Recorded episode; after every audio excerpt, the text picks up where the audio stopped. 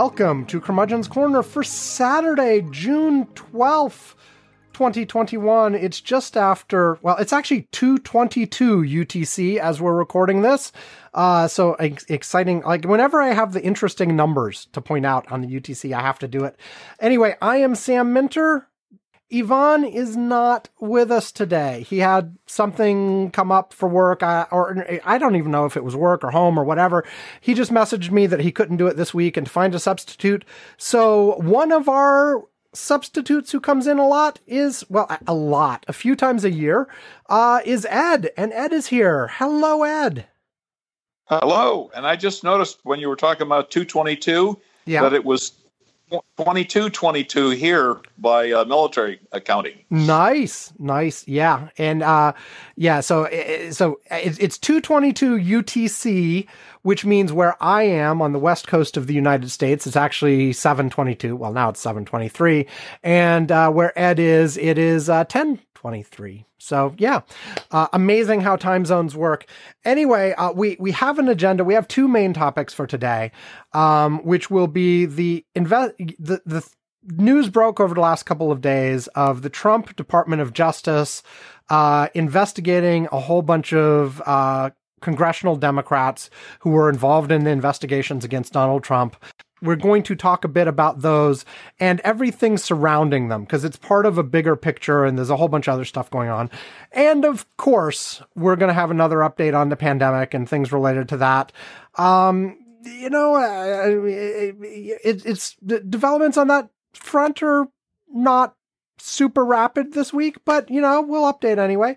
Um, but we're going to do one of these but first segments at the beginning of the show and I will start with, since we have Ed with us, and we only get to talk to Ed like what apparently every six months. Uh, how how have the last six months gone, Ed? Are you are you having a great time? Did you run any more marathons? Did you climb any more mountains? What else is going on in your life? I, I have uh, not climbed any major mountains, uh, and unfortunately, I've re-injured my my uh, uh, well. This time it's the right hamstring muscle. So I'm not running at all now, but I'm doing a lot of walking. The hamstring apparently is only involved in running, uh, and I can walk as far as I want. Today I did a seven mile hike. Uh, with no difficulty, but if I try to run within three steps, I'm on the ground. Yeah, that's not so a good idea then. Yeah. Yeah. On, on the other hand, I've I've done a bunch of things, and because I'm so old, uh, even even though I'm uh, walking instead of running, I'm still placing uh, in the top two or three in my age group. Very nice. And and for those of you who don't remember from previous times uh, Ed has been on, the reason I ask about these things is that one, uh, how long was it last year, the year before, where you went and climbed Mount Kilimanjaro? Uh, it's uh, actually two and a half years ago. Two now. and a half years. It's time yeah. flies. But uh, did it, did, did, it with my son and two of my grandsons. Very nice. And uh, and in between, uh, Ed has told us various times about various uh, runs or walks or various other things that he's involved in. That, as he just said, you know, he's he's placing near the top in his age group on a regular basis still. So, which is great. That's that's it's easy to be in the top three if there's only one or two of you in the age group. and, and, this uh, later this month, uh, John and I are going to be doing for I think about the eighth or ninth time a clothing optional run that we do uh, once or twice a year each year up in the Poconos. Excellent, so excellent. It's it's much easier doing it that way because uh, as you sweat, you actually lose weight instead of the sweat all gathering up in your clothing. So uh, you get lighter as you go. That that that's excellent, and uh, I, I applaud you for it. Um, I, have mentioned on our curmudgeon's corner Slack, but I don't think on the podcast itself that the place where Ed uh, does this clothing optional run in uh, eastern Pennsylvania. I actually visited once, like 25 years ago, myself, uh, and uh, you know it was it was fun. I, I didn't go there for the run. I just went there for like a, a day visit and to check it out. And, uh, you know, it was, it was cool. I enjoyed it. Um, and, uh, you know, I, am sorry I didn't go back again, like, uh, to, to that place, uh, you know, but it was, it was fun. It's an interesting thing to do. Um, you know, and, uh, you know, more power to you. so uh, you know, um, so I'll tell you, um, I'd, I'd asked Ed before, like uh, any other things he had for sort of the, um, the fun miscellaneous but first part of the segment. Um, and you know, I, I, I, uh, aside from the update he just gave, uh, uh, if, if you have anything else, go for it, Ed. Otherwise, I guess, you know, I haven't, it's been a few weeks since I've done a, a movie or TV or whatever. Uh, and so I've got one of those I, I can do. I've actually, we still have a backlog. I think I've got actually uh, there's seven that are actually on the official list on the Curmudgeon's Corner Slack where we keep track of potential topics. Uh, and there's one more I haven't added there yet. Uh, so I will I will do that if you have no objections, uh, yeah. Sounds so, sounds good. The only only reading I've done lately is the collected works of P.G. Wodehouse, uh, which is about eight thousand pages long. So that's sort of taking care of all of my reading. Well, did, did you finish it? Uh, no, I still got about fifteen hundred pages to go, and then oh, I started well, started I, a couple other books. I, I, I, was going to say, like, if you finished it, then I want the review now. But if you're not done yet, we'll we'll wait until you've actually finished it. Well, it's uh, it's about ten or fifteen novels and a bunch of short stories and a bunch of it's it's all of his works. He was a wonderful uh, writer from the uh, early 1900s. Well, there you go. Um, so I'll tell you the movie, the next movie on my list, and oh my, I just realized I don't have the date that I watched it. Let me dig that up real quick, because of course I log everything, because I do. Uh, da, da, da, January 2nd, 2021. So we are now in this year. Um, and I guess it was, you know, it is during the New Year's break, essentially. You know, we'd had New Year's Day. I'm still cooling off from that. Anyway, so I think I'd mentioned on the show before that we'd been going through some sort of classic time travel movie stuff with Alex. Uh, so we'd watched the Back to the Future trilogy. Well, well, the other sort of classic time travel 1980s ish thing would, of course, be Bill and Ted's Excellent Adventure uh, from 1989. And of course, there's now a trilogy of that as well. There were two from, you know, way back then, and then a new one that actually just came out last year that I haven't seen yet. So we figured we'd go through that trilogy as well. Um, and so, uh, yeah, we watched uh, Bill and Ted's Excellent Adventure. Uh, have you uh, have have you seen that, Ed? It's uh, I I have never seen that one. No, you have never seen Bill and Ted's Excellent Adventure. So, you know, I, I'm I'm actually going to end up. I'll tell you right now. I'm giving this a thumbs sideways, not a thumbs up. Ooh. You know, and, and, not a thumbs down either. But you know, I'm giving it a th- sideways because even though it's sort of an '80s classic that everybody's sort of like, "Ooh, Bill and Ted," blah blah blah blah blah blah blah. Um, I kind of feel it has. You know, upon rewatching it I didn't feel it aged that well. You know, it was, uh, it's very much a movie of its time. Um, and also just, and, and maybe this is just sort of my tastes as a now almost 50 year old. Um, yeah, the kind of humor it had, um, what's the right way to call it? It's so, it's sophomoric humor. Okay. Um, which I think it was then too. Yeah, I'm sure it was, you know, but you know, I was closer to actually being a sophomore myself, so it matched up, you know, um, you know, and and so it's just sort of silly humor and you know cheap jokes and it, it very rapidly moves from one thing to another and it, it really doesn't have much depth to it. And of course, that's not what you're there for, right? It's, it's just a silly movie. And I guess along those lines, it's a good silly movie. But even though I gave it a thumb sideways, Ed, I feel like if you've never seen it, maybe you should. Cause, cause it is one of those like, you know, cultural touchstones of that era um, meaning like the late 80s, early 90s. It, it, the first movie was from 1989. Uh, the second movie was from 1991. And then skip a few years, the third movie was from 2020. So, um, but, um, but yeah, you know, I, I, I wanted to like be really excited about. I mentioned, you know, like uh, when talking about the Back to the Future trilogy with Ivan, that I like sort of the you know, timey wimey stuff where you have timelines interacting with each other and all of that. And this certainly has that. Um, for, for those of you, for anybody out there who doesn't know the basic plot of Bill and Ted, okay? Bill and Ted are high school students. They're kind of dumb high school students. They have, you know, a rock band that they're trying to practice for. Well, it's just the two of them. But they're they're trying to practice in their garage and stuff and but they're not they're not really very good. They're not good in school. They're kind of losers. Um and you know, they're one of them if not and both of them maybe. I think de- de- definitely uh doesn't really matter. One or the other of them uh, is failing their history class. And if they fail their history class, they won't be able to graduate, et cetera, et cetera, et cetera. And so as they are talking about this situation, dealing with this situation, whatever, um, th- their assignment basically asks them to describe how three historical figures would view the modern world. And as they're talking about this, a time traveler from the future shows up in a phone booth and offers to help them because them passing that history class is apparently crucial to the entire you know future because the entirety of future civilization ends up revolving around the songs that their band is going to do over time. Oh, okay.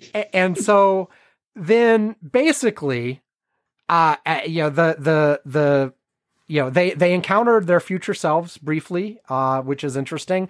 Um, and then they go back in time collecting historical figures, bring them back to the present, uh, to, to produce their grand presentation for their history class where they actually like, you know, bring in Napoleon, Billy the Kid, Socrates, uh, Joan of Arc, Genghis Khan, Abraham Lincoln to do part of their history presentation for them. and you know, that that that's the basic themes, and there, there's there's more going on. I'm not I'm not I guess to some degree I spoiled it by saying you know they actually bring them to the future successfully, but Anyway, eh, eh, eh, so that that's the theme, and you can see why that would be silly. There's a whole bunch of little things about how these the, these various historical figures interacting with each other. What happens when the kids from the present go back to the past to collect these folks and get into various predicaments. Also, when they bring them to the future, they have a whole bunch of time to kill before the the presentation they have to give at school. So they take them to the mall and you know how does you know how does beethoven react to being in a california mall in the 1980s you know thing, you know things like that um and it's very silly and I, you know, I feel bad giving it a thumb sideways, but I just like, I didn't feel it in the same way. Like, and I don't remember, like, I wasn't like a super fan of this thing back when it was new either. But, you know, it, it, it, it gets so much sort of, nostalgia thrown at it as an important 80s movie amongst other important 80s movies that I guess I feel bad for the thumb sideways. But really, like, you know, Back to the Future, I watched it again and it still felt fresh. This I watched and I'm like, oh, okay, I, I, I can see why that was kind of funny. But like it didn't it didn't grab me the same way. And that's why I give it the thumb sideways. And I, I have not yet watched the other two uh, items in this uh, in this series yet. Uh, we'll get to them eventually. Um, so wait, A- Alex, huh? what did you think of Bill and Ted's Excellent Adventure? I think my computer is freezing for no reason. Okay, well that's a non-answer for you. Yeah. Anyway, so um, yeah, Bill and Ted's Excellent Adventure. So yeah, so you you mentioned a TV show. What was the TV show you're enjoying at the moment? Oh, we finished it. The the the Schitt's Creek I have not watched the show. I know nothing about it. So tell what is the premise of the show and do you give it a thumbs up, thumbs down or some or thumbs up, thumbs down or thumbs sideways? Yeah, this I, I would give it a definite thumbs up. It was a it's a, a very wealthy family and the guy has made some horrible investments and at the beginning of the series I think it was about uh, two or three seasons that it went on. Anyway, the uh, they're getting kicked out of their mansion because everything that he owns is being repossessed. The only thing that somehow escapes uh, repossession is that he bought a town a number of years earlier for some reason, and the town's name is Schitt's Creek.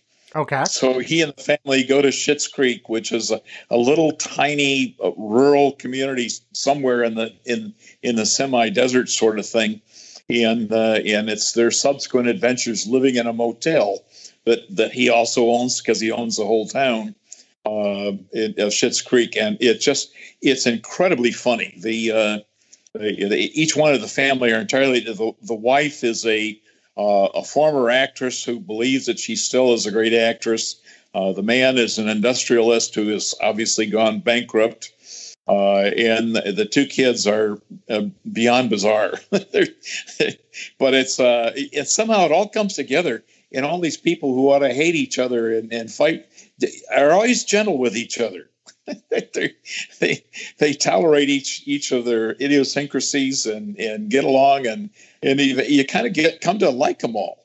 So is it is it more is it more straight up comedy or is it one of these dramedies where it's funny but it, there's sort of dramatic events happening too and it the plot extends over time? there's not much drama in it, although it it it, it addresses some serious issues of sexuality and and marriage and uh, uh, honesty and integrity and and all those sorts of things. But I I would say it's uh, it's it's comedy, but without just uh, uh, any line to get a laugh sort of thing. It's comedy that is uh, kind of kind of well thought out and well performed uh, uh, comedy. So let let me read the uh, here here is the description from Wikipedia. Schitt's Creek is a Canadian television sitcom created by father and son Eugene and Dan Levy that aired on CBC television from January 13th, 2015 to April 7th, 2020. It consists of 80 episodes spread over six seasons, so a few more than you thought. Uh, oh, yeah. Produced by Not a Real Company Productions and the Canadian Broadcasting Corporation, the series follows the formerly wealthy Rose family's trials and tribulations. After Rose's business manager embezzles, em, after Rose's business manager embezzles the family business, Rose Video, the family loses its fortune and relocates to Schitt's Creek, a small town they once purchased as a joke. Now living in a motel, Johnny Rose, Eugene Levy, and Moira Rose, Catherine O'Hara, along with their adult children, David, Dan Levy, and Alexis, Anne Murphy, must adjust to life without money and with each other. There you go and uh, apparently, at the 72nd Primetime Emmy Awards, the series' final season swept all seven major comedy awards. Yeah. So, oh. so people agree, thumbs up on this. So I guess I should add this to my list to maybe someday watch too. We, we kind of binge watched it over a couple weeks, and it, it, it, we enjoyed it enough that I did not realize that it had been a six years worth of uh, of, of, seasons. It, uh, it just felt much shorter than that.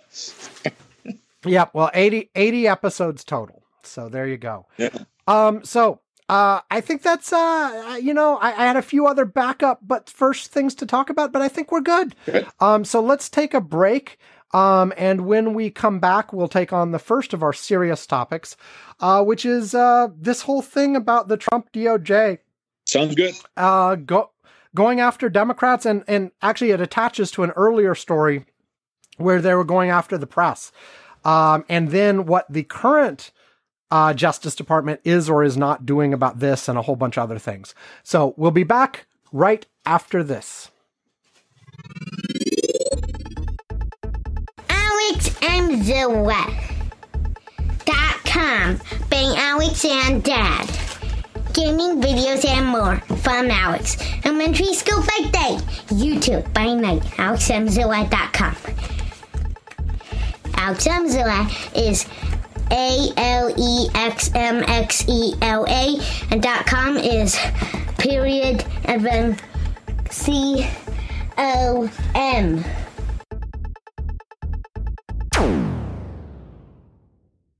Okay, we are back. Uh, so let's talk briefly to summarize the situation.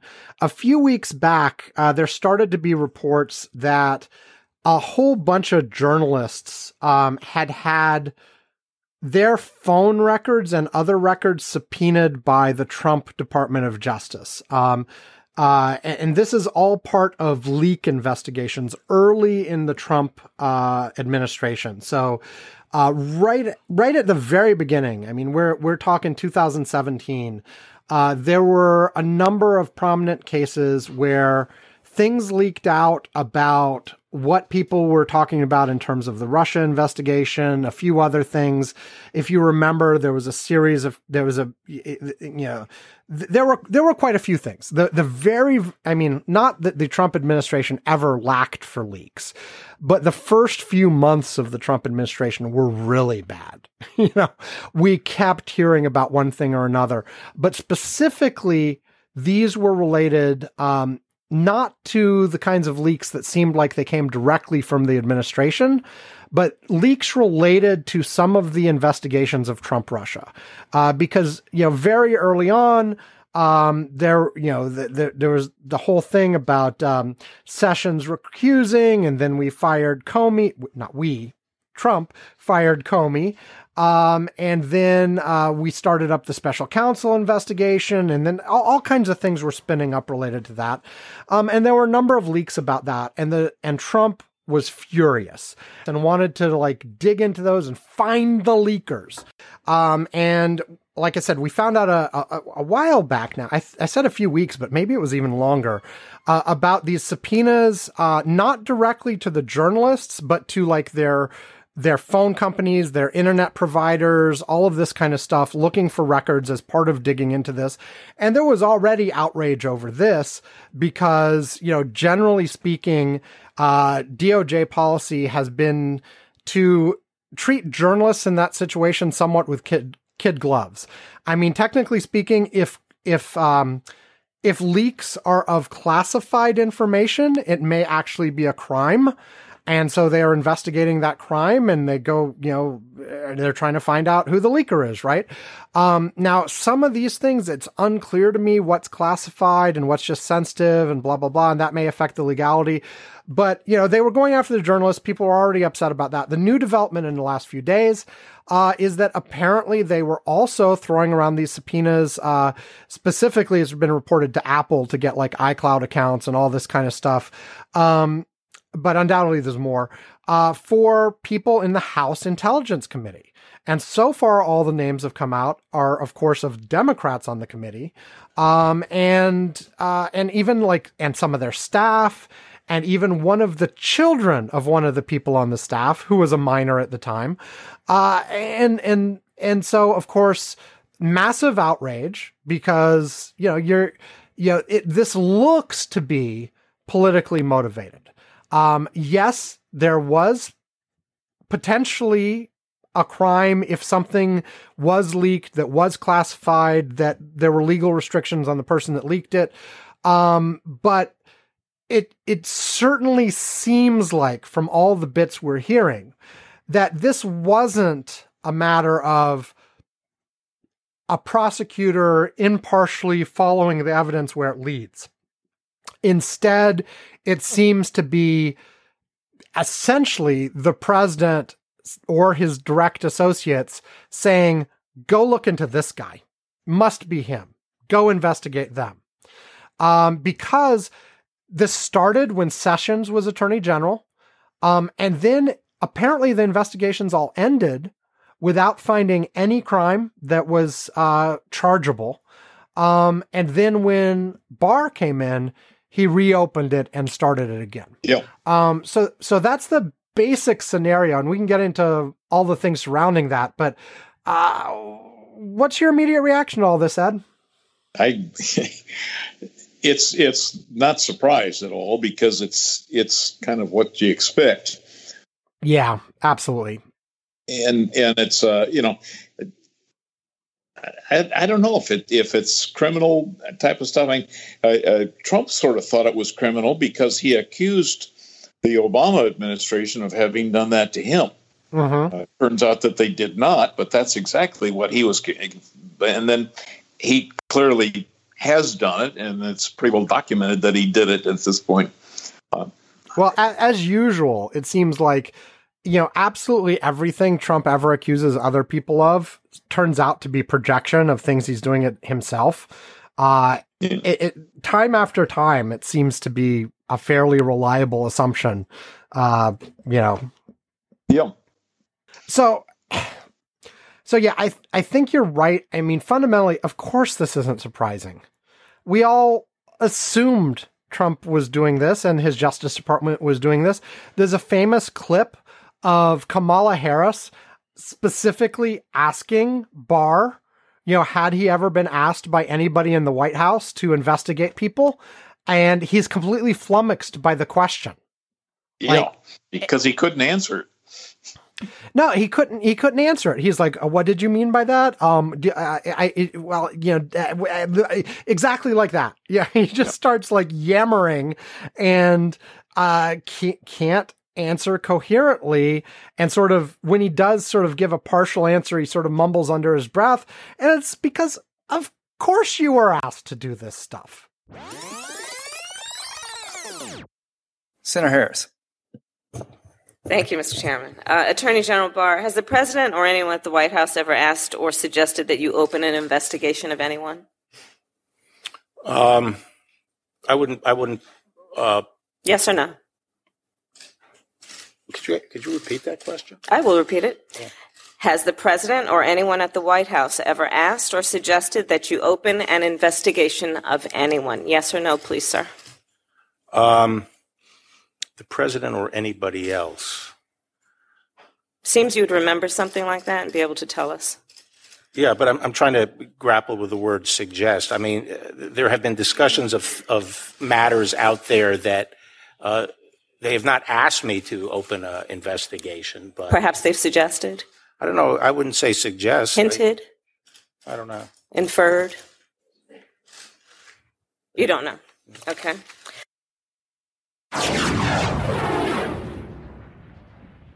you know and we all and and like even if and and part of what he was trying to get at is uh, you know when he was trying to prevaricate on that question was you know well what were are you talking about being asked directly Yeah. you know and kamala harris is like well you know in any way was it implied Well, was it suggested was it enough lawyer to know he couldn't take the fifth because he wasn't being accused of a crime. Uh, but if he answered honestly, then it was a catastrophe. If he lied, then then he could be charged with uh, uh, perjury.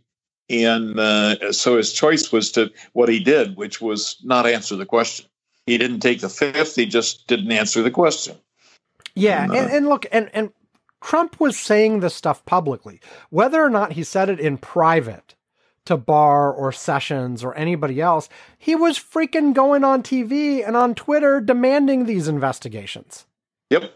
You know, so it, it it's one of those things where you know during the Trump administration we said over and over and over again that there was so much done that was improper be- that because that because it was done wide open in public with no even attempt to hide it people just sort of ignored it. Whereas if if you found like the hidden audio tape of him saying this in secret behind closed doors you know it might have blown up more but it, it, he says it in public in front of everybody and then suddenly it's a it's a non-story or you know more to the point and as is almost everything in the last you know 4 plus years now uh whenever anything comes up regarding Donald Trump and these kinds of behaviors uh immediately the whole country goes into their corners and all of the Trump side folks are like, yes, so what? He, you know, this is nothing. He's,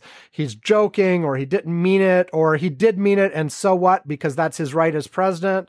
Or, and, and meanwhile, the, the folks on the other side are like tearing their hair out, but, but can't make any traction on it. Um, and, and, and rinse and repeat, right? I mean, the difference here though, uh, is that now, at least in theory, we've got you, we've got a Biden Justice Department. We've got um, m- m- No, what we have is a Garland Justice Department. well, yes, yes, we have Mer- we have Merrick Garland now in the Justice Department. And so the question has come up like some of the people involved in signing off on these subpoenas are still at ju- are still at the Justice Department.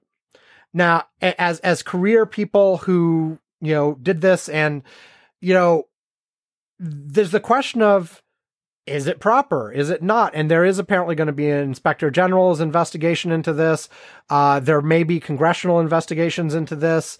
Uh, the House uh, committee, the House Judiciary Committee, who's in charge of this, uh, has basically given a statement to the, you know, uh, has basically given an ultimatum to the Justice Department that that says basically clean up your own clean up your own house fast, or we're going to start digging in from our side. Um, and I don't know, like this is the next in a series of decisions from Garland who that that you know on the surface of them are like what are you doing because it's basically continuing to stand up for or defend or whatever like Trump administration stuff that happened and continue to sort of block inve- block sort of investigations and things coming to full light of day and you know the the the straight up um, explanation and Ivan and I talked about this a very small amount last week is that you know, they're defending the prerogatives of the presidency, regardless of who the president is. And so, for instance, they are you know, taking Trump's side in the in the lawsuit of the woman who accused him of uh, of raping her, and he he denied it and called her a liar at a press conference. So she was suing for defamation. And so the defense is, well, when he denied it, he was acting in his office as president. So instead of him being the defendant, the Justice Department wants to step in and be the defendant instead. And then, of course, they would claim sovereign immunity or something and it would go away. Uh, they're doing that. They also um, resisted, uh, they appealed um, a court order to release some documents relating to how Barr handled the Mueller report. Um, and each of these, like, if you, if you look at it sort of straight up, you can sort, and apparently, and I should say, and apparently even in this case, some of the subpoenaing of people involved in those leaks in the early Trump administration, some of the legal processes associated with that were continuing up through the last couple weeks. Um, and they had not been stopped by the new administration uh, in any way, and uh, and and they had and the current DOJ has been resisting continued inquiries from these con- from these congressional committees to give more information or to tell what's going on. Um, and again, like the the simple explanation for this is look, they're going to defend the prerogatives of the department of the administrate. Uh, they're, they're going to defend the prerogatives of the executive branch regardless, because any sort of diminution of that that you get by uh, just saying, "Oh, okay, sure, you can see that," uh, potentially becomes part of the you know precedent over time of what is expected in the future and the next thing could be you know, some random thing that, you know, is being asked of the Biden administration by the Republicans two years from now once they get Congress again or whatever. Um, now, my take on that is actually like, look, the executive branch is actually way too strong and needs some like cutting down on that. You know, the Congress's prerogatives need to grow in, with respect to the presidency, not the other way around. The presidency needs to be more deferential in these cases. And a lot of the places where, you know, executive privilege or other privileges related to this have, have been exerted are, are way too expansive as they're currently used. And so it would be fine to reduce that a little bit. But, you know, if you're just going to take up a, we're going to defend um, the, the strong executive no matter what, I, I guess I see where those positions come from. But at the same time, you know, look, people, you know, we just got out of four years of what was clearly, you know, if one of the most, if not the most corrupt corrupt administrations in American history that was misusing their power all over the place for all kinds of different reasons. And, you know, Ivan and I mentioned last week, there's, there's apparently been no appetite whatsoever for codifying in law some of the norms that were broken by the Trump administration. But digging into that stuff and understanding what happened and what we can do to prevent it from happening in the future is actually quite important. Um, and I think one of the things that before, before Biden was sworn in, uh, that we talked about a little bit was, you know, how aggressive will the Biden administration be about going after things that happened in the Trump administration? And I think both Ivan and I agreed that even though we might like it to be otherwise, the most likely result was that the administration would do everything in their power to do very similarly to what the Obama administration did with W's uh, administration, which is look forward, not back. You know, they just don't want to get into that mess. They don't want to set the pres the precedent of administrations uh, investigating their predecessors. Uh, because again, you know, even if you do it righteously right now, it potentially sets a precedent, and and you just you know, you're going to expect every administration to be, uh, every time there's a party switchover, you're going to expect investigations of the previous administration, and it would just become the the the normal thing that happens from that on from then on. And you know, I understand that, but at the same time, you can't leave this stuff alone. You you can't yeah. just leave it with no consequences whatsoever, because that also sends that also sets a precedent for the future. That also sends a message to all future presidents that they can do whatever the hell they want and there will be no consequences. Well, my, my hope is that what, what we're seeing is that they're they're not going to go after a lot of the, the smaller things like the rape, not actually was the defamation charge and that sort of thing. Uh, they're not going to go after those because that's the sort of thing that banana republics do. Well, but but here's the thing. Uh, Let, us take an example of that one. This is not them um, going after Trump for the rape. Yeah. This is the Justice Department proactively saying Donald Trump should not be the defendant in this case. The federal government should be, and and letting him off the hook my guess is that Garland does not, since since the previous administration said we're going to do this, he's not willing to just go in and turn over everything done by them and say no, this is new administration, it's new rules, because that creates a sense of unease and and uh, dissociation that's probably not good. On the other hand, I, I'm guessing, at least I'm hoping that they're in the process of looking into the, the major crimes that were committed. And there really were some major crimes committed uh, uh, in, in Ukraine and, uh, and all sorts of other places. And I, I'm still not at all convinced by what Trump is going to be uh, indicted at some point for federal crimes.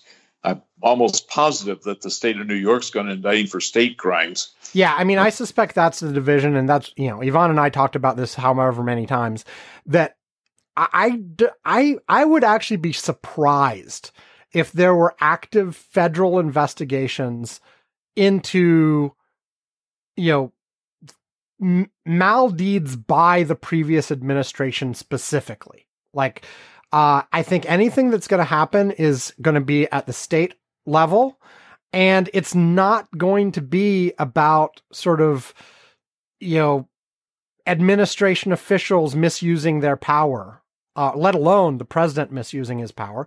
It's going to be about unrelated crimes. You know, the oh, yes, you know, New, New York is going after things that happened with Trump's taxes. Georgia is looking into whether he interfered with the election. Uh, I guess that did happen while he was president, but the, you know they're they're going after those kinds of things. Whereas what I'm talking about is, is and again, it's not necessarily about things that are actually illegal because most of these things about, you know, like the whole thing about like the DOJ not going after members of the other party or the press, that's not a law. You know, and frankly, of course, if there is a crime, they should be going after those people, right? Um, it's it's about the norm that says it's not okay for the president to directly, you know, instruct either I said directly. It's not okay whether it's direct or indirect for the president to be indicating to the Department of Justice, "Hey, I don't like that guy. Go investigate them." And that's the norm. And is that illegal? Probably not. Is it unethical? Is it wrong?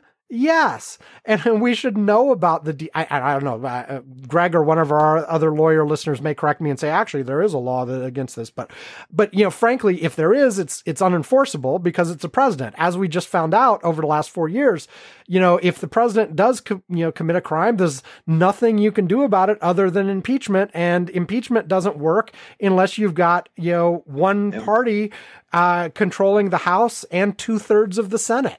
You know. Well, the other the other thing that stops it is if you have an attorney general with some balls. Yes. Uh, you know, when Nixon ordered the, the the attorney general's office to to do some things that were illegal, they stood up and said no. Yeah. Uh, Sessions tried to say no.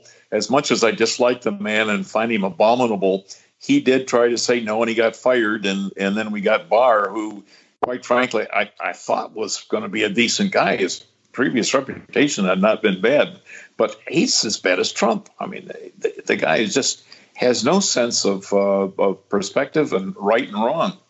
Yeah, and and so where where I want to get to it with these investigations or whatever happens isn't necessarily like criminal prosecutions or something. Although obviously, if a crime was committed, I'd love to see those. But it's more just sort of like let's find out legitimately exactly what happened.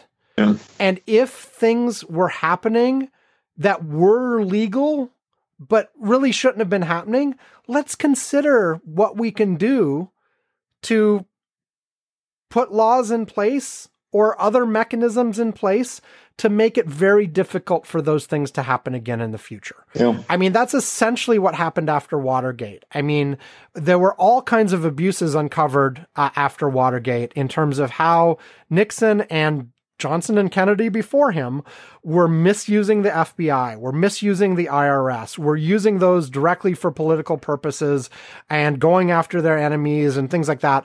And the the counter reaction to that was were very strong cultural changes. This whole notion that, you know, the attorney general shouldn't really be talking to the president about like specifics of cases and stuff like that came out of that, you know? Yeah. And, and what Trump basically did was rip all that apart again and say, no, yeah, the Department of Justice is, you know, my instrument. And I'm going to send them after who I want them to send them I'm going to send them after whoever I want and if if there's somebody doing something illegal that I don't have a problem with because they're my friends, I'm going to do my best to send the Department of Justice the other way. you know, or, or pardon them or whatever. About all sorts of crooks. Yeah, I, I mean, and and that's the kind of thing. Like, at the very least, I just want the the, the disinfectant properties of the light of day to really dig in and understand what's happening. And then also, you know, as I started this segment talking about, some of the people involved in this are actually still in the Department of Justice right now. Yep. And if it's found that they indeed, you know, took actions based on political motivations, then those should those people should all be fired yesterday. Well, they should be charged. It, you know, subpoenas are are not supposed to just be given out. They're supposed to have some legal suspicion and, and evidence. There's not just a blind fishing expedition. And these were basically breaking and enterings. Do do do. Sometime after we recorded this episode, Ed made a similar point on our Curmudgeon's Corner Slack about how subpoenas are not to be used as fishing expeditions. Our listener Greg, who is no longer an actively practicing lawyer, but who did graduate from law school a while back, replied with the following. Actually, subpoenas like these are typically used for fishing expeditions, depending on how one defines that, and there's virtually no legal protection against them being requested by law enforcement. Because they only requested the metadata, and not the content, the only standard was about the same as any other subpoena or civil discovery, which is that the records might be relevant to an investigation, or in a civil action, to the case. In this instance, it appears the metadata provided no meaningful information, and they didn't request the actual content, which does require a judicial order. It's all a bit asinine, but the general idea is that by availing yourself of the services of a third party, those records actually belong to the third party, Apple in the case of the story, and not the user.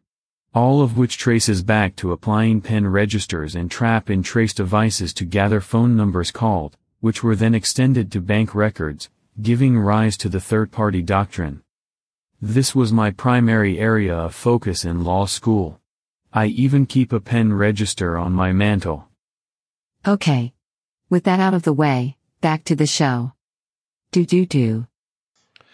Yeah, I mean, they, they were apparently the subpoenas were very broad, asking for like from Apple things like everything from the creation of the account to the present. Um, now there you you could see potentially some very broad like why do we want it from these people?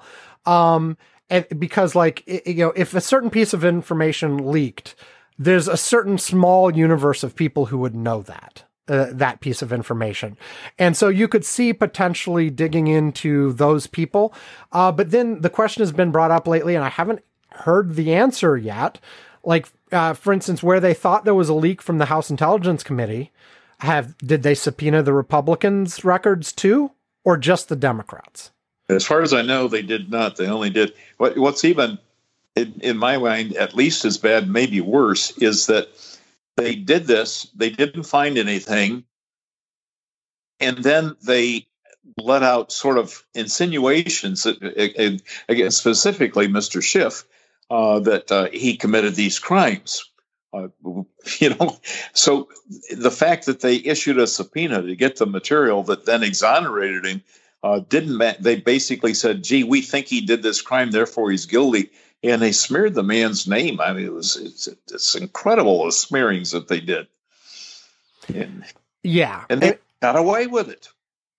Yeah, uh, so far anyway. We'll see if anything happens here.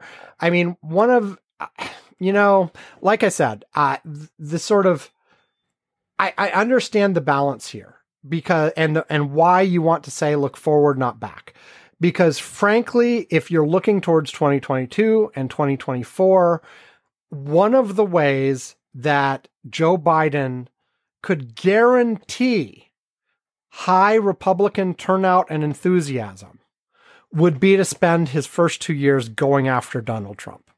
Yep.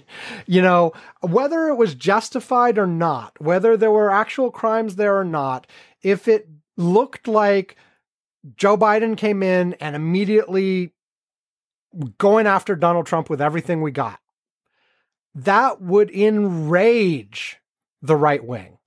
and it, we would hear about nothing else. And it would spur turnout and enthusiasm and whatever. And look, you know, with with the general trend in midterms of the party in power losing ground, the Democrats the Democrats can't afford anything like that. And I guess there's somewhat of a gamble that, like, look, if the investigations turned up anything like really, really juicy, maybe the Republicans would lose some level of support. But I mean, everything we've seen over the last five years indicates the contrary like it you know you dig up something new that Donald Trump and his family and his staff did that was wildly inappropriate and only makes his people love him more. Yeah. Yeah. Well, he was quite right. He said I could shoot someone on Fifth Avenue and my people would still vote for me. Yeah. And that says something very damning about our, our nation, I'm afraid. Yeah, it does. Uh, but, you know, and, and so I understand the Biden administration desire to keep themselves distanced from any anything that goes on there. But that's also part of what you would hope the judicial independence was like that you could put in your new attorney general and they could follow the facts where they go. And if there's something like that to dig into they dig. And they and Biden could say look unlike Donald Trump, I keep my hands off the attorney general. It's up to him. It's not up to me. Uh, I you know, I intentionally distance myself. I haven't spoken to the man since the day I nominated him, you know, and, and, and, and be done with it. Now, would people believe that? No, probably not. But that, that's one approach you could take. But we have Merrick, Merrick Garland, who apparently is going completely the opposite direction, at least so far, and seems to be so obsessed about renormalizing the Department of Justice to not be a political instrument that he's overcorrecting in the other direction and basically going towards we're not going to we're not going to question what the Trump DOJ did. We're not going to investigate that. We're not going to investigate anybody in in, in Trump world. You know, r- regardless, we're just going to stay away from that because regardless of a, if it's justified or not, it looks like a political vendetta if we did it. So we're going to leave them alone. But again, that ends up letting up letting people off scot free. um, and, and, and and and just one last thing before we move on on that again is also I think a key part of that though is is what I said before. A lot of the quote unquote wrongdoing during the Trump administration was not actually illegal. It was simply, it was misuse of power. It was uh, unethical. It was, it contradicts my own personal sense of right or wrong. But, you know, and I, I certainly, I'm sure there were some things done that were actually illegal, but quite a few things you know, again, the theme that we exposed over and over and over again during the Trump administration is hey, you know that thing that people didn't do? You know, it turns out doing the opposite isn't actually illegal. it's just you we've got norms built up and we've got the the sort of cultural inertia that says you just don't do that but there's no actual law against it and so if you get somebody in who doesn't give a shit they can do all those things and break you know, break all those norms, shatter them to pieces. And that's again why and, and and a DOJ investigation is not the right way to uncover those type of issues. But we need something. We need something that really digs into that, figures out what worked and what didn't work so that we can go change the things that didn't work to make it so next time somebody like Donald Trump gets into power and wants to do those things, they can't. Yeah. Okay. Anything else to say on that, Ed? Uh, not a whole lot. No, not yet. It's it's still very early. I'm afraid. Yeah, I it, it, it's early and it's late. I mean, we're six months in uh, to the administration. Um, I guess well, five five months in. Yeah, I can't count. I, I think there's going to be some significant repercussions on these uh, on on these subpoenas. Uh, they they were inappropriate, uh, and they were not probably probably not legally defensible. I feel like this is almost the same kind of thing as the Ukraine phone call for Trump. Yep. Where it was the first time there was something like the the Democrats really didn't want to go there. You know, Nancy Pelosi correctly sensed that it was a political loser and did not want to just spend all her time going after Donald Trump, even though he was doing all kinds of awful things. Yeah. I, st- I still don't understand why they didn't go after him for obstruction of justice. Yeah, well, you know, I think it was a pure political calculation.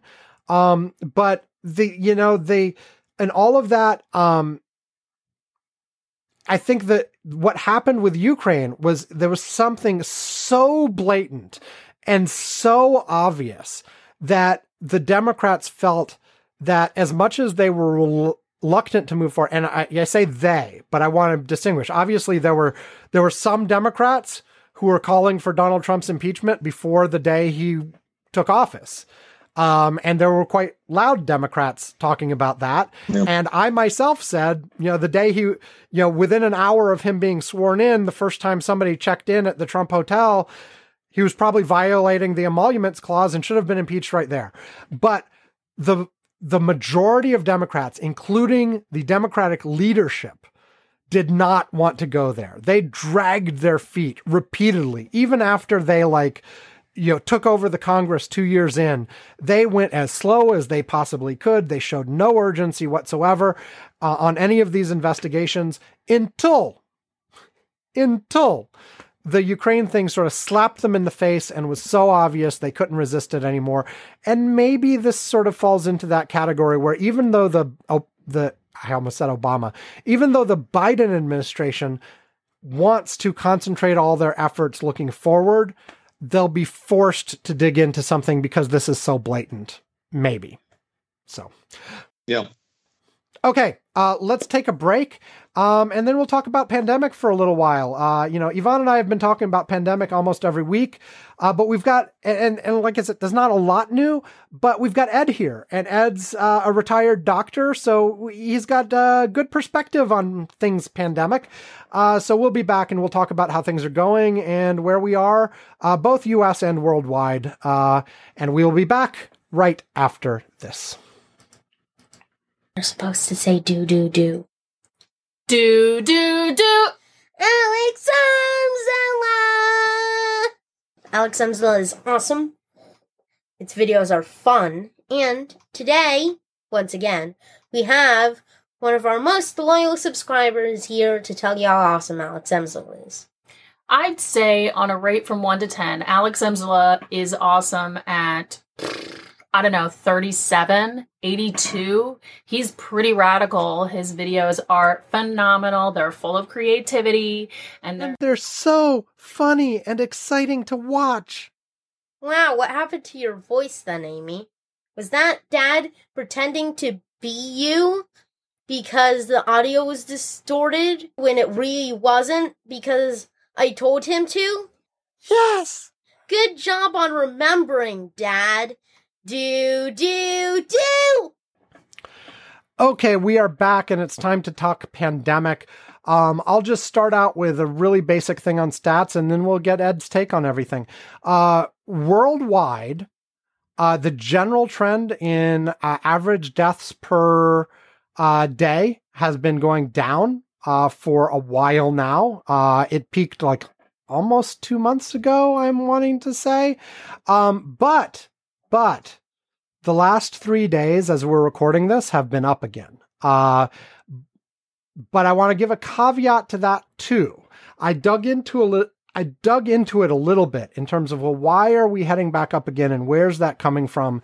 It looks like one particular region or state. What are they called in India? Uh, anyway, one particular area in India um, restated their numbers um, and reported a, hun- a bunch of deaths they hadn't reported earlier. And uh, usually at, at the places that track the trends, once they figure out exactly what happened, when they get like a sudden spike like that, that really represents deaths that occurred over a longer period of time, they'll spread that spike out over the time and sort of retroactively smooth it over the time period that those deaths occurred. Uh, but that hadn't happened yet uh, as of when we're recording. Um, and so it looks like there was um, at least one day that was artificially high because of that kind of effect. Um, but there have been a couple of high days since then. Um, so there might be another little bump happening on the worldwide level. Um, it's too soon to see really like, is this, is this a real bump? Is it a temporary hiccup? Is it a whatever? Um, but the general trend has been down. If it actually starts reversing and going up, I'm sure we'll talk about it uh, and be able to identify a little bit more where that was coming from. Um, at the moment, I'm not entirely sure it's not just a data glitch, uh, you know, based on late reporting. Um, the U.S. Um, also is not going up, but seems to have the decline seems to have leveled off. Um, and uh, so you know, for for the international, we there's a lot to say about um, you know vaccination presenta- eh, vaccination penetration uh, being really low in many parts of the world, uh, various places underreporting actually because of health infrastructure. So we're probably not seeing everything there is to see. um, variants uh, developing, etc. Um, in in the U.S., the story is a little bit different. Um, the vaccine penetration is relatively high compared to most of the world, but it's leveling off really quickly as we're getting to the point where everybody who really wanted the vaccines uh, are, have either already gotten them or in the process, like between their first or second shot or whatever. Um, and the amount where that curve is continuing to go up is dramatically slowing down because you're now at the point where you're trying to get the stragglers who who who don't want it. Um, and also, I should say I, that's an oversimplification. There are the stragglers who don't want it, and they're a major part of that. There is still also an issue of many people who do want it, but it's harder for them to arrange to get it because of various reasons. Um, and the administration has been doing all kinds of uh, outreach along those lines and trying to make it easier, but we're still getting to people who are harder to reach. Um, and the one thing that, you know, uh, in terms of vaccination penetration, the one, it seems very clear uh, internationally that, you know, look, this is, you know, the places with high vaccination are doing great. Um, the one area of concern I'm seeing worldwide right now is in the UK, um, which I, I'm looking uh, at their at, vaccination presentation uh, at vaccination penetration. The UK just surpassed this week the US for total share of the population fully vaccinated. Um, they are now at 42.5% compared to 42.3% here in the US but they are seeing an uptick in hospitalizations in, in both cases and hospitalizations uh, due to some of these new variants uh, that are widely spreading. They have not yet seen an increase in deaths, uh, which is a good sign because one of the things we're seeing over and over again uh, as we look internationally uh, is that as the vaccine penetration has increased and as most countries started with older people and worked their way down to younger people, uh, now a lot of the infections are happening in younger and younger people who are more likely to survive. So, anyway, Ed, I, that was a long enough introduction. Uh, what do you, what do you think of all the you know vaccinations, reopening, getting rid of masks, uh, people going back to normal because it's over? What do you what do you think of it all? I I, I think well, there's so many things. I I think uh, on the mask thing that that's the easiest. Uh, if people have been vaccinated, uh, I think it's kind of up to them whether or not they want to wear a mask. I I have been vaccinated. I am choosing to wear a mask when I go into stores or when I go into places where there's going to be crowds, and that's because uh, I have a, uh, a potential uh, uh, uh, weakening of my immune system, and I just don't want to take the risk. And, and masks are not uncomfortable; mm-hmm. they're not a big deal. I simply I have one that slips around my neck, and I just put it on whenever I go out of the house. I have it around my neck, and if I go in a store, I put it up over my face. Uh, if, when I go through the gym, just walking, I put it up over my face. Uh, when I get on a treadmill or something and start working out hard, then I take it down because I got have to breathe. Uh, but uh, so I think uh, we're at a point where uh, those of us who have been immunized can choose whether or not to wear it. Unfortunately, the the very people who are not getting vaccinated are the ones who think that saying they ought to wear a mask is is going to kill them and uh, is an infringement upon liberty and everything else. So they're gonna not going to wear the masks and and they're going to get sick. There was uh, there was some sort of uh, a meeting a week or two ago. I forget where it was. I was reading about it, but uh, it, this was a meeting uh, that people had, and uh, several people out of that meeting. And it wasn't. This was this was a Bitcoin convention in Florida. Yeah, yeah and several people uh, came down with COVID at the, after that meeting. Well, you know that's not necessary. It shouldn't occur, uh, and it sort of makes the whole point that, that you need to stay apart from people uh, and you need to protect yourself. But you know they're not going to do it. I, the other thing that I read this today, uh, uh, an op-ed in uh, in a uh, medic med report journal uh, was by a pediatrician who was suggesting that uh, children under 12 probably should not be immunized if they are in good health. Uh, if they have any complicating illnesses, diabetes, uh, asthma, uh, obesity, or any of or any any comorbidity, colon illness, then they should be vaccinated. But his point was is that otherwise healthy children have essentially a zero mortality with COVID. They get sick, they're sick for a few days, and then they're well. Uh, and he said the, uh, the even though the risk from the uh, vaccination is very very low, it's higher than zero. And uh, so his his point was is that we should be using those vaccines that were given to those kids uh, for people who are at greater risk. Uh, we no longer seem to have a shortage of vaccines, so I'm not sure that that's an issue. But it, well, I, it, the, the place the place where it becomes need. an issue, I think, first of all, if if you're doing the risk of COVID versus risk to the kid, uh, you, you still, you know, it's, it's not actually zero, even for really tiny kids. Um, it, it's, it's, uh, it's small though. It is definitely small. Um, I think the argument is stronger that the vaccines should go to the higher risk first before you get down to really young kids.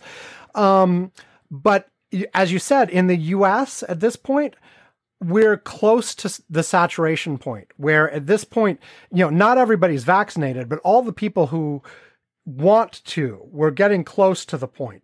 Yeah. Like I said, not quite there. There are still people who don't have it, not because they don't want it, but because there hasn't been an easy way for them to get it yet. Yeah. But we've, so we've got more supply than we've got demand at this point in the US.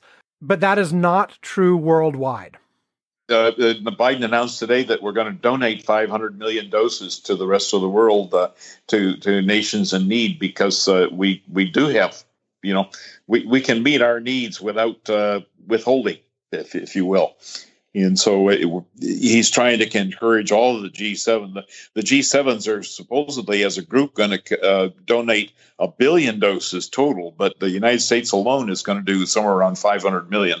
Yeah, and I and I think that's actually the right thing to do. Now, I I'm still in favor of get the kids vaccinated as as quickly as possible. Yep. Uh, because even even when they aren't in danger themselves, they are still potentially a vector of spread. Now, apparently, there were there were some studies that they don't spread as much as adults either. Uh, puberty seems to be the dividing line for that. Um, but uh, but but e- even young kids have some risk there. I, I think we should get to the point where the expectation is universal vaccination of the entire population. Right. I absolutely agree with you on that. Yeah, I, just I, just just like we have requirements to go to school for a whole list of vaccinations that every kid has to have before they show up for kindergarten, I think this should go on that list. Yeah. You know, going forward. Yeah. Um, but but I think it is critically important that we do start really actively thinking about how we handle the rest of the world. Uh, and uh, you know, various countries who have not been able to take the lead on vaccination themselves. And, you know, I, I we looked at the stats uh, last week on the show. Let me bring them up again. For the full world right now, uh, it's only 6.3% uh, of the population fully vaccinated. That's really tiny. And, you know, the world isn't, you know, no one is safe until everybody is safe is one way to put it. Now, of course, certain people are going to be safer than others. If you're fully vaccinated, you're going to be in good shape and blah, blah, blah. But if you're talking about protecting the people who can't get vaccinated in your society, protecting against the outbreaks that come in from the random traveler from a part of the world that is less vaccinated, etc., you want to get as quickly as you can to the point where the whole world is vaccinated too. Um, you know, so once we get you know, like like you said, we're essentially at the point where supply is outstripping the demand in the U.S. Um, and so, yeah, time to start giving it away elsewhere. Um, and uh, Biden's doing that, which is great. Uh, it could probably be done at an even greater pace. Um, yep. But well, as um, fast as they can make it, and part of that, part of that may come in encouraging the uh, Pfizer and Moderna to uh, uh, either extend you know to other factories to be able to make it or to uh, surrendering some of their patent rights uh, so that other people can make the vaccine. Um, but uh, that that's another whole ball. I, I, I see that today uh, Johnson and Johnson has been ordered to destroy another 60 million doses that that stupid factory screwed up. Yeah, and there, well, and there's also a bunch of J and J sitting around about to expire as well, if I understand Yeah. correctly. Yeah. Uh, just be, because nobody wants the J and J because everybody's like, I want the the Pfizer or Moderna. The J and J is like, you know, that's the Yeah. that- Well, yeah. their reputation's been badly damaged by all this crap. The, the other thing that came out uh, today that I thought was kind of interesting was a, uh, a group of uh, fairly prominent uh, uh, infectious disease physicians uh, and, uh, and uh, consultants are recommending that the FDA not not yet make this uh, an approved vaccine, that it should remain on the uh, emergency use Mm. authorization. The reasoning is is that we will not know fully the science of of the uh, side effects and and other things of this stuff for another six to twelve months, and that we should not rush it to full approval until we go through the entire scientific documentation of how safe and effective it is. That takes longer than we're, we're at. On the other hand, the advantages of making it, if once they approve it, then the military can order soldiers to get it. You can't. It, no longer is it, yeah, uh, you know, voluntary. Uh, likewise, hospitals can say, if you're going to work here, you have to be vaccinated. yeah. I mean, yeah. I mean, normally I'd say, of course, wait for the whole process, blah blah blah. But the, a, this was an emergency situation. I mean, the whole world was freaking shut down for over a year. Um, Yeah. uh, but also at this point, I'm sorry, the cat's out of the bag. No, no, I'm, You know? they're not saying to stop doing vaccinations. They're No, no, I know, I know, I know that, but I'm saying like Keep the it on this difference for the between emer- the practical difference between emergency use and full release at this point, like saying, oh, we should stay at emergency until we really finish the studies. I mean, come on, you've got like such a huge percentage of the population already taken this thing. Like, you're not saving anybody additional by not going to full. I know. I mean, you've effectively already fully released it, except for the couple of scenarios that you just outlined. Yeah. Well, any, anyway, I, that, I, it was interesting, and these are these are guys who are good thinkers. So I, uh, there, it's not universal that we should just run out and do it. But it's not like that drug for Alzheimer's that they just approved. I, I was gonna potentially ask you about that once we finish talking COVID. So let's let's finish with COVID, and then maybe I'll ask you about that for a minute before we finish up. Okay. the other thing that I'm finding disturbing is that the uh, the last two mutations that have occurred, the one in India and I think the other was England, appear to be more infectious. Mm-hmm. Uh, Mhm. in, in other words, uh, it takes a smaller dose, and more people can get affected per person who's giving, you know, giving it away. The reason this becomes important is that the we've been assuming on the basis of the data of that early on in the epidemic that we would need to have between 65 and 75 percent of people immunized to get the advantage of, of this so-called herd immunity. Mm-hmm. If this stuff is more infectious, that number goes up.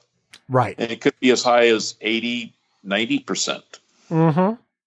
And uh, uh, it, so that might change the whole calculations of do we say, do we say, say well, it's all right at 40%, don't get it.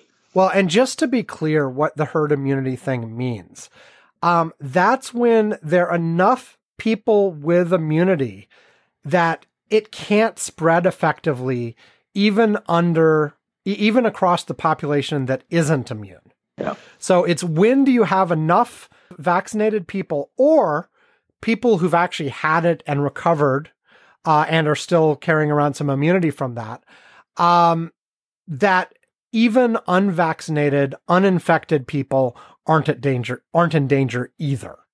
Well, Um, but you need to keep in mind, though, that it's that, that's not quite the way it is. People who are unvaccinated are still in danger.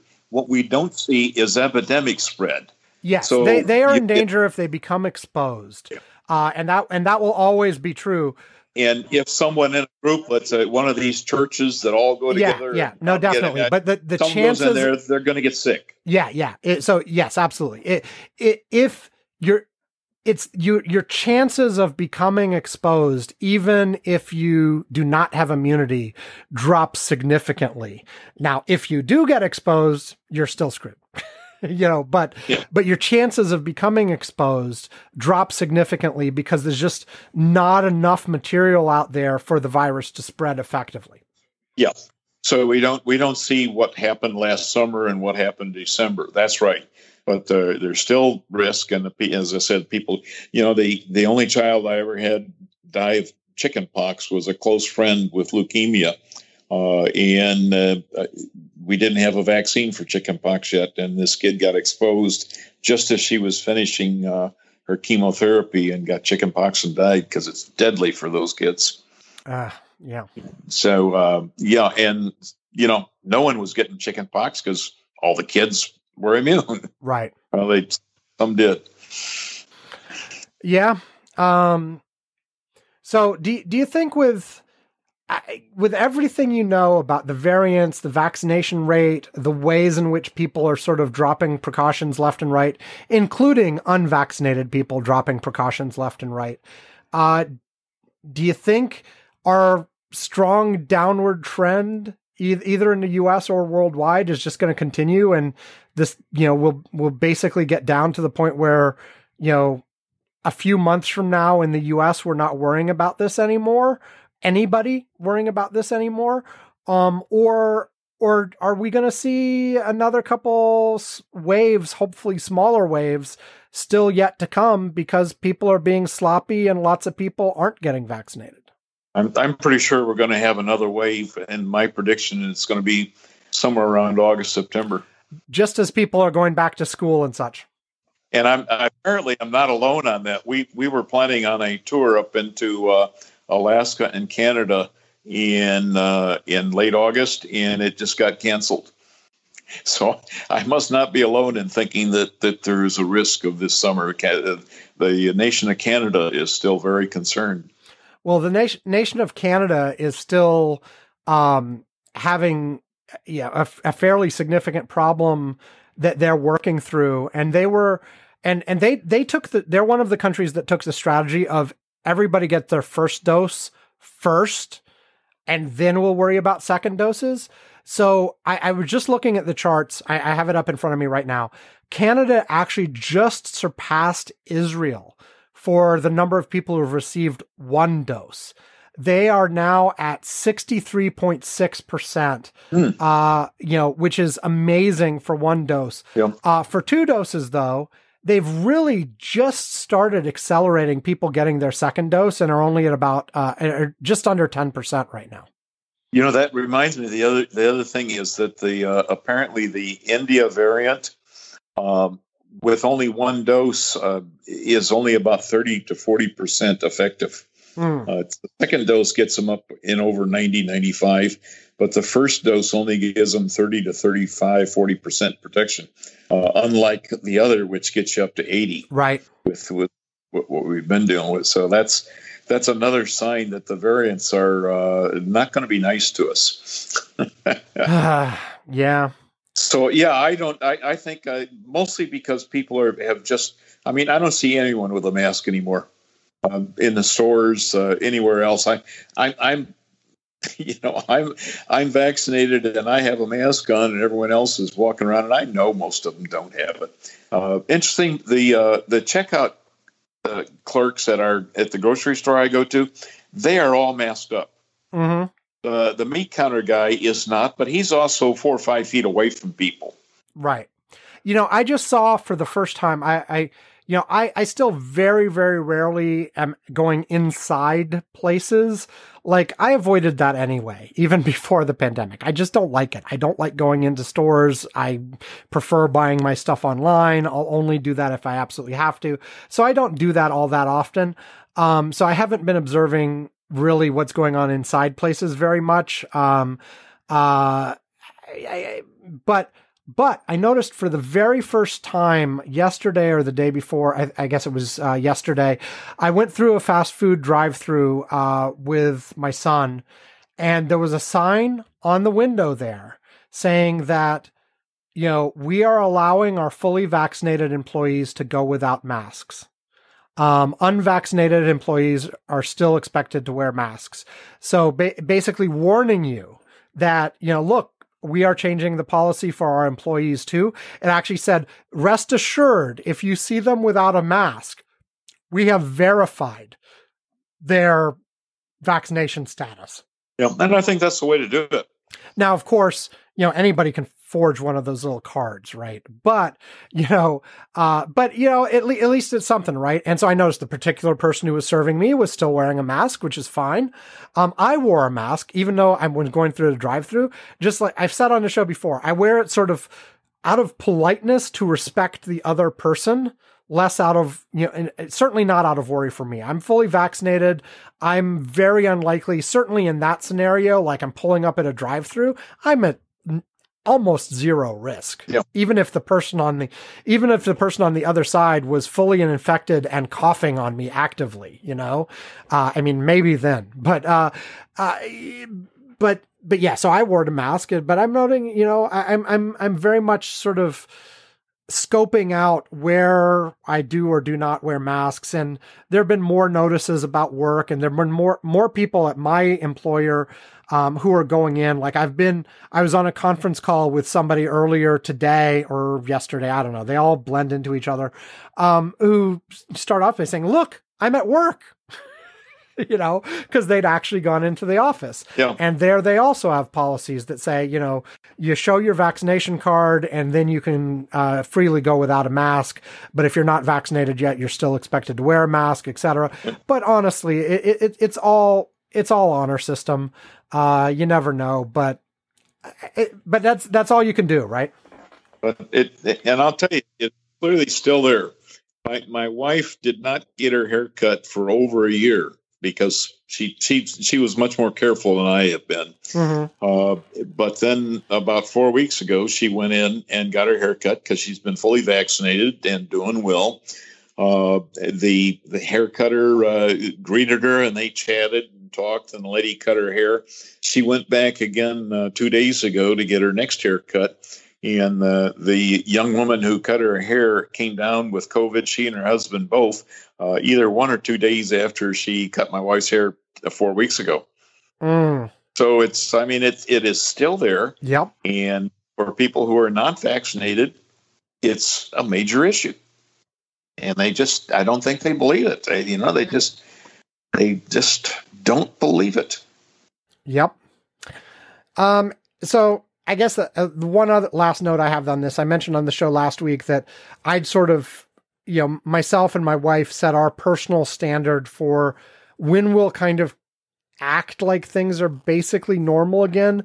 We want to see our county's average cases per week, our a- average week trailing seven day average of cases per week drop below where it was like last September, uh, which was a, a, time where everybody was sort of loosening up a little bit, and we we we weren't completely wide open, but we'd allowed like a, a little bit more latitude. Um, and I was looking at the charts very carefully day after day, and it was dropping rapidly week over week. And uh, it, at the rate it was going, within another two two weeks maybe we would have been at that level and i would have been like yay we can have my son's friend over for a play date again and all this kind of stuff. It seems to be leveling out. Yeah and i'm like damn it damn it damn it damn it you know let's let it go down come on ah you know yeah, but, I'm, I'm afraid that that's maybe what we're going to see is it's going to stay at this level for a while there's still several hundred people a day dying in the country yeah. And it's, uh, you know, and that really has been level between two to 600 every day for several weeks now. I, I keep following it. I keep thinking it's going to start back up. but fortunately, it, if anything, it's going down slightly. Yeah, so I, am looking at the the U.S. seven day average deaths right now. Uh, as of June 11th, uh, it's 407. Yeah. Uh, which is uh, like on June 5th, it was actually down under 400 for a couple days, bopped back up again. It's been kind of flat for a few days. So, you know, it, it, it, the overall trend is still down, but slowly down. Yeah. Um, and like you said, I, I, I, I, flat or even slightly up again wouldn't shock me. I would be surprised if we ended up, you know, having a really big spike again. Um, but I wouldn't be surprised by small spikes, and I wouldn't be sub- and I wouldn't be surprised by sort of leveling out and just getting to a new plateau for a while. I don't know because I, I feel like to get past that, you really need to break through to some of these people who are resisting vaccination at this point. Okay, okay so I, I guess enough about COVID. You did mention that Alzheimer's drug, so I did want to get your thoughts on that as well. I, I find that a, a kind of a disturbing approval for several reasons. So, so wait, wait. What what's the, what's the background here? What was the drug and what happened? What what what was approved? What wasn't? I, I, I well, I don't know much about the drug. It's one of these that ends in MAB that uh, puts it into uh, in sort of a uh, the the new kind of drugs. Anyway, its purpose is it removes the uh, uh, amyloid plaques, uh, or at least slows down the deposition of amyloid. And current thinking is that amyloid gets into the brain cells and messes up the fibrils so that the brain cells can't work right. And the, the thinking is if we get rid of the amyloid, the brain will go back to normal. Yeah, because uh, th- this has been highly correlated with Alzheimer's. People people with Alzheimer's have high levels of this. People without Alzheimer's have lower levels. But the causal relationship isn't isn't determined for sure yet, right? Yeah. There's even a blood test now that tests for uh, a derivative of this amyloid in the blood that is apparently very sensitive for diagnosing Alzheimer's uh, probably before symptomatic, one to two years before symptoms occur. Which I don't know that I would want the blood test, but that's like another, it's one of those things where you don't want to know. Yeah, yeah. And what this drug is intended to do is to slow down the progression by uh, defeating the amyloid and, and preventing its deposition or at least slowing it. Uh, what they found in the studies, and this is, and, and that sounds great. If it, if it works that, then and that would be fine. In the studies they did, what it showed was approximately 20% slowing of the Alzheimer's. So instead of being, say, say in five years, the, the person goes from normal to profoundly demented. That's not how it goes, but say it would be five years the group that they were experimenting on might take six years to get that far along. So okay. it slows down the progression of the disease about 20%. Well, I have a couple problems with that. Number one, that's not a that's not a very serious slowing down of the disease. Number two, uh, Patty Reagan just gave an interview this week, and and she makes a point that I think is really valid. And she says you know, when my father was in the early stages of his Alzheimer's, is the only time that he was in pain and frightened because he would he knew he had Alzheimer's, and every time he would forget something, he would look just petrified because it knew it was getting worse. She says, "What you're doing is you're prolonging that period." Once mm. he got further along, he wasn't frightened anymore. It didn't bother him. He was was not as not in that psychic pain. Right. Uh, so I'm not sure that there's that damn much benefit from well, this but drug. but also like part of the controversy here, right, is that there the studies of that have been done on this are contradictory. There's one study, like apparently there's agreement that it actually does reduce the the plaque, the amyloid plaque, yeah, or whatever you call that it. That it does. Uh, but there, the question of does it actually help with the symptoms of the disease, whether it's slowing it down or otherwise, there have been the studies don't agree. Like there has been, there was one study that shows a, a good good effect, or like you said, maybe it's debatable whether it's good or not. It slows it down a little bit, but there have been other studies that show it doing nothing. Yeah, and so there's a, there's a, actually a significant question still on is this actually a useful treatment at all? Um, and so a lot of people are upset saying like the FDA shouldn't have approved this yet. They should have said more study is required. Yeah, I it, that that would be what I would think. I mean, it's profoundly expensive. This is even if this doesn't hurt you anyway, it's going to wipe people's uh, financial resources well, out. Yeah, and and that's of course one of the things you've heard people say as well is that this wasn't a proper decision on the science. This was, you know, hey, the pharmaceutical companies want to make some money. Uh, and I don't, I don't know if that's fair or not, but uh, I, I, don't know if that's fair, but I, I do know that uh, more likely it was. Well, we don't have anything. Let's give them something. Yeah, I've definitely heard that as well. Yeah, this is like the first thing that's been approved for Alzheimer's in what, like twenty years or something. Yeah, it, it's been it's been a long time, and there's no there's no really effective treatments out there, and so yeah, it's it's the well, maybe it'll help better than nothing. Why not try it kind of thing? But I'm I'm not sure. And and maybe that's like an excuse to like widen trials for people who are interested in that sort of thing. But I, I don't know if that's a that's enough for the seal of approval that yes, this is a a good drug. Let's move forward with it. Let's tell people it helps. I mean, you're gonna start seeing ads on TV for this shit. Oh yeah. Oh, absolutely. And people will be taking it and and they'll be suing their insurance company that says no, we don't cover that stuff. And uh, you know, the lawyers will get rich, the pharmaceuticals will get rich, and a lot of people will get broke. With questionable impact to the actual outcomes for the patients.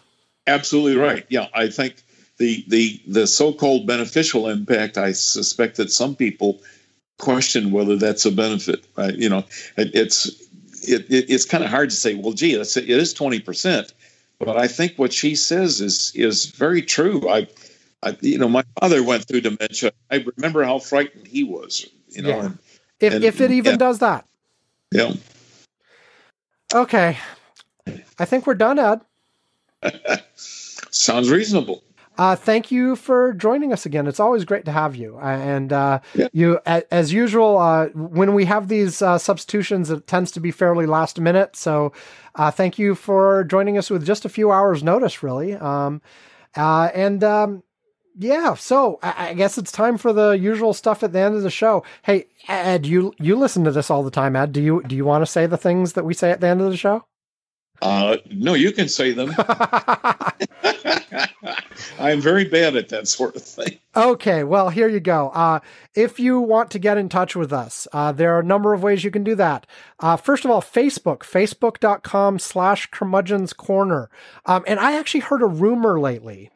Uh, I saw this on Twitter earlier today, and I haven't verified it yet, that uh, Facebook is going to add a direct podcast integration so that you can set up the Facebook page so that it will look at your podcast feed and just show a player directly on it whenever you have a new episode, which would be great. Right now, I sort of have. I, you know, I post the episodes to my blog and there's a plugin that then posts it to a Facebook page and, you know, and, and the Facebook page just links back to the blog post, which links to which the blog post has a player on it, and then buttons for like a quick subscribe in iTunes and a few other things. But like it's kind of a, a really janky setup.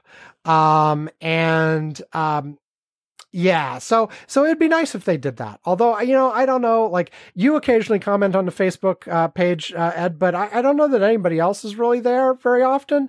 Uh, so it's. I, I, primarily do it so that it'll catch the eye of some of the, the people that I uh, communicate with in the hopes that they will become regular listeners. Which is great, and we appreciate that, Ed. Uh, you know, so that yeah, that's what we what we want people to do, right? Uh, go to the Facebook page, share the posts, comment on them, like them. Uh, it, it, gets shown to other people, and uh, in, interesting stuff there. Um, but yeah, we, we, technically speaking, there are like thousands of people who've liked that Facebook page, but that doesn't translate into engagement or listeners. And we we advertised on Facebook for a while, and we found it was very effective at driving likes to the Facebook page, but not particularly effective at actually getting more listeners. so we stopped that. Um, anyway, if you don't like Facebook, you can also find us on Twitter. I'm at Abulsme. Well, you can find me on Twitter, and you can find Ivan, who's my usual co-host on Twitter. But you will not find Ed on Twitter. Ed does not like Twitter. Uh, but I am at Abulsme, A B U L S M E. I'd love to hear from you. And if you have any comments for Ed, feel free to send them my way and I'll pass them along. Um, and, uh, or you can email us. It's feedback at curmudgeons-corner.com. Uh, and um, yeah, same thing. I, I, I'll I'll gladly get your feedback, and if it's for Ed, I'll pass it along to him. Um, and then you know, if you really like the show, you can go to our Patreon, patreon.com slash curmudgeon's corner. You can donate a few bucks a month to us, uh, and we would love it and use it for all kinds of wonderful things. Uh, and uh, and it's it's just a way to show your support. Uh, at different levels on the Patreon, you can get us mentioning you on the show, a postcard, a mug, uh, all that kind of thing. At two dollars a month or more, you can uh, get invited to our Curmudgeon's Corner Slack, uh, where myself and Ivan and Ed and some others um, are sharing interesting links throughout the week and talking and debating about them. Uh, since Ivan isn't here right now, I, unless you want to do it, Ed, I will mention a few of the things that have come up lately in our Curmudgeon's Corner Slack. Oh, I was just I was just going to get ready. oh, if you, if you're ready, by all means, Ed, go ahead. Well, uh, we we had a little brief discussion about the this talking about COVID. The uh, cruise ship that had the the crew were all vaccinated, and supposedly so were the passengers, and yet they have two cases of COVID uh, just as they took off. uh, not sure how that happened. and then someone brought up that Lamborghini has completely sold out their cars or at least has sold out so many of them that they are running out. That's really good because the Lamborghini is owned by Volkswagen, and I have a little bit of Volkswagen stocks, so that was nice to eat. Uh, one of our one of our Slack guys wanted me. I mentioned this on Slack. Wanted me to go uh, uh, test drive a Lamborghini, and I pointed out to him that at 79 I can't even get into that car and would have to be lifted out if I did somehow manage to get in. So no, I'm not going to go test drive a Lamborghini. And other good stuff like that was in there. yeah, very, uh, you know, one other I'll mention that I just posted right as uh, we were getting ready to record the show uh, is a story from the Washington Examiner about a lobster diver who now feels good uh, after he was swallowed by a whale, and the whale apparently spit him out. Yeah, it broke his leg though. Uh, it turns out it turns out it was only soft tissue damage. He didn't actually break oh, it wasn't bone. broken. Oh, okay. I, I, I just saw he this morning. He, he yeah. thought he broke his bone. It turns out it wasn't quite that bad. But yeah, no, and and also it was pointed out that um, the type of whale it was couldn't actually swallow a human being whole. Its throat isn't wide enough. Uh, so he was probably only in the whale's mouth. Yeah. Not actually swallowed any further. Uh, but the whale did not like him in his mouth and so spit him back out again. That's good. I had uh, one of one of my patients in my residency uh, was a guy who got bitten by a shark that also spit him out, but he had one hell of a wound. He didn't just have some bruising; he had uh, a laceration at the upper part of the thigh that went from uh, the femoral artery that was exposed but not cut all the way around to the back of the leg where it divided the sciatic nerve and then the other side of the jaw was at his knee. So that was that jaw was what about two and a half, three feet wide. Uh, yeah. Ouch. yes.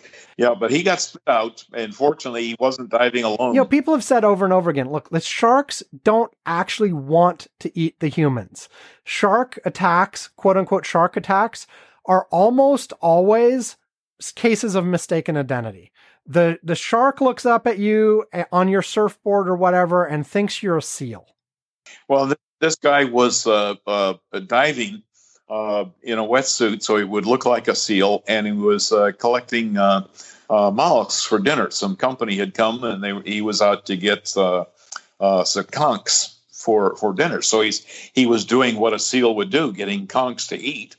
And so the shark said, "Well, there's my dinner," and but it didn't didn't didn't kill him, but it did permanently. Uh, uh, you know, the sciatic nerve is kind of important, and so he uh, didn't ever walk again very well. He walked, but not very well. yeah. Um, and aside, aside from the sort of random topics, we also talked about all the usual political things you would expect uh, in terms of the latest with the infrastructure deal and you know the the president's going off to Europe. We didn't really talk about that today because that's still in progress and no big news has really come out of it yet.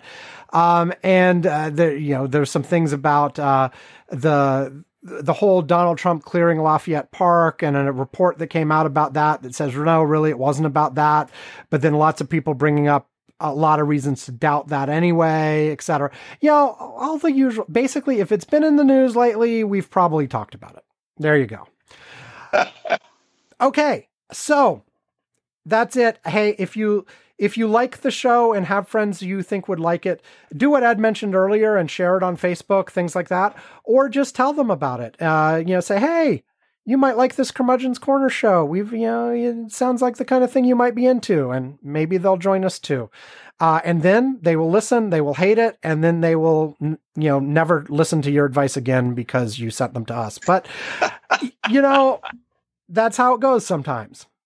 Anyway, uh, tell your friends, review us wherever there are podcast reviews.